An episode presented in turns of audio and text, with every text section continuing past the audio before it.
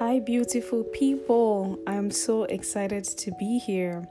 My name is Ellie, and um, you know, today I was just thinking about a few things, and I was really, really bothered about you know somebody or you know people in my life and certain things and i started feeling you know whether jealous or i felt like this person had a better gift than i do and um, i don't know if you have ever in your life felt like you weren't enough, maybe because someone else had something that you maybe desired, or you felt like someone else was thriving in what they were doing and not you. I don't know if anybody has ever felt that way, and that was how I was feeling. So I just said, you know what, Lord, I'm just going to pray because I've realized in life that there's a lot of things that I cannot do on my own. There's a lot of things that even if I was to run to my, to my phone and pick it up and call a friend, I would still end up feeling short and being, you know, still feeling inadequate and not enough. I've learned to depend on God. So I just said, you know what? I'm just going to pray. And you know, while I was praying, this scripture literally just dropped in my heart. It's First Corinthians 4, verse 7. It says that, For who makes you differ from another? And what do you have that you did not receive? Now, if you did indeed receive it, why do you boast as if you did not receive it? Think about that. Everything that we have in life, we have received. You didn't come into this earth with anything. And guess what? When it's time for you to leave, you're not going to take anything. You're not going to take the gifts you have. You're not going to take the anointing you have. You're not going to take that car that you so cherish. You're not going to take that iPhone or whatever else that you are so praising and bowing to right now. You're not going to take Instagram followers to with you when you leave this earth. The thing is that every single person on this earth has a timeline. Whether we believe it or not, we all have been sent here on assignment. So we have to understand, and this is something I have to understand that I've been sent here on assignment. I'm just literally passing by. I am a spirit. Spirits are eternal. And you know, God just puts us in earth for, you know, puts us in time for a season, and that time will end. Whether, you know, we leave or Jesus comes, whichever one that time is going to end. You know, so just a few things I had to think about and ponder over as I read that scripture. There is no difference between you and the next person. You know, you may feel like somebody else has something better than you. You may feel like someone else has, you know, that job or that man or that that scholarship or that car or that anointing, even yes, the anointing. You may feel like somebody else has what you want. But now this scripture tells me that it, there is no difference between me and the next person. What makes you differ from another? What is the difference between you and somebody else? I mean, if we have Christ in us, what else? What's the difference? There is absolutely no difference. You know, you don't have half Christ in you, you don't have a part time Holy Spirit. You have every single thing that, you know, if you are a believer in Jesus Christ, you have the fullness of God in you. You know, the, the next person that is a believer has the fullness of God in them also. You know, my second point now is nothing that you have has come from you.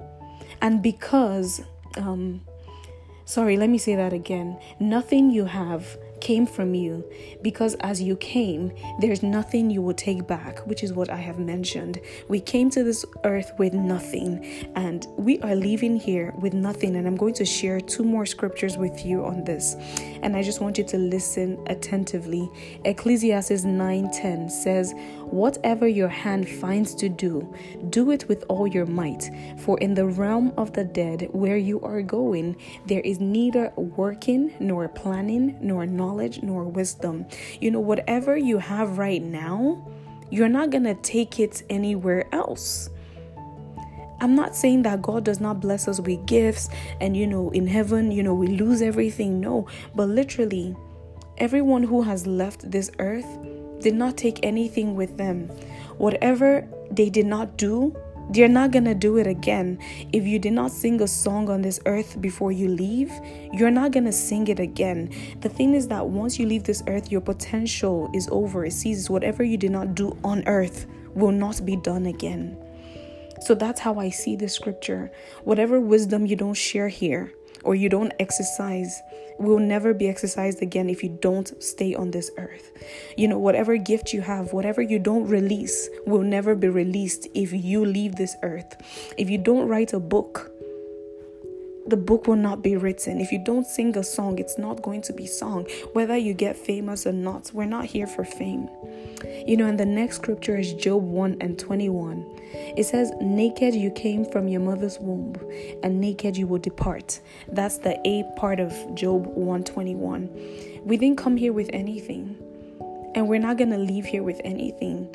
It's only what we do for Christ that stands and lasts in the place of eternity. So whatever you your hands find to do, do it. Love people. Appreciate people. I understand that there's so many people out there who are bad, who are saddest, you know, who whose motives are not pure whatsoever.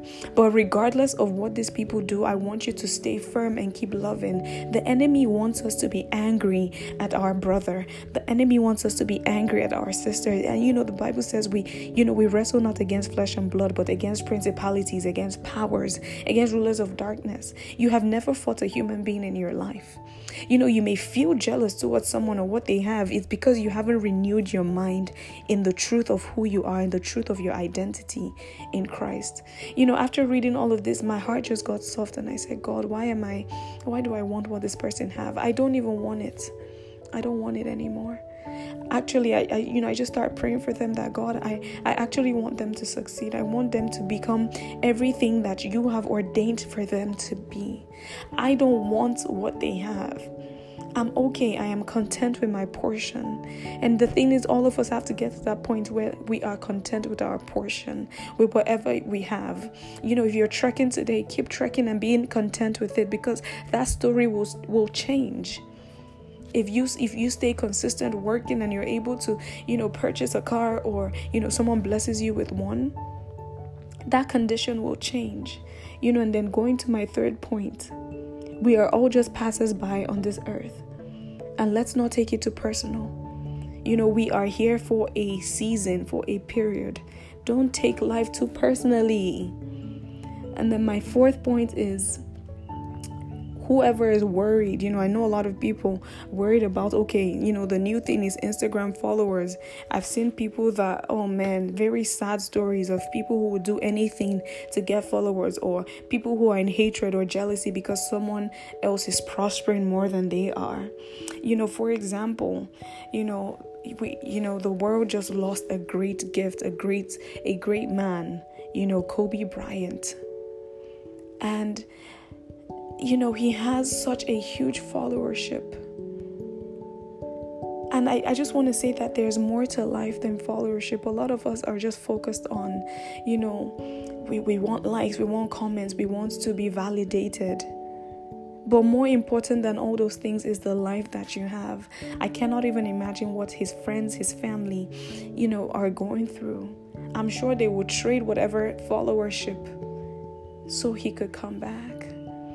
You know, the thing is that we tend to look at a lot of things that don't even count. We, we tend to major on the minor things in life. So if you are struggling with any of that, I just want you to release it. You know, God has has come to give us Jesus died to give us an abundant life. And that is what I want us to walk into. And then the last point I have is that whatever you have received is not yours. So you must treat it as such and be grateful, not boastful. Just thank God for what you have. Praise Him for what you have. Praise Him because we are stewards over what God has given us. No matter what you have here on earth, when you leave, it's going to go to somebody else. So just be grateful for what you have, be content with your portion, and keep it moving in life. So, yes, I just wanted to share this and pour my heart out. Not everybody will relate to this, you know, but I know someone, it will be a blessing to someone out there. So trust God, love God, keep submitting to Him daily. The more time you spend with God, the more your heart gets softer, the more the Holy Spirit can speak to you and have easy access to you. So yes, um, I I literally did this impromptu. You know, it was just on my heart, but I pray that it blesses you. Thank you so much.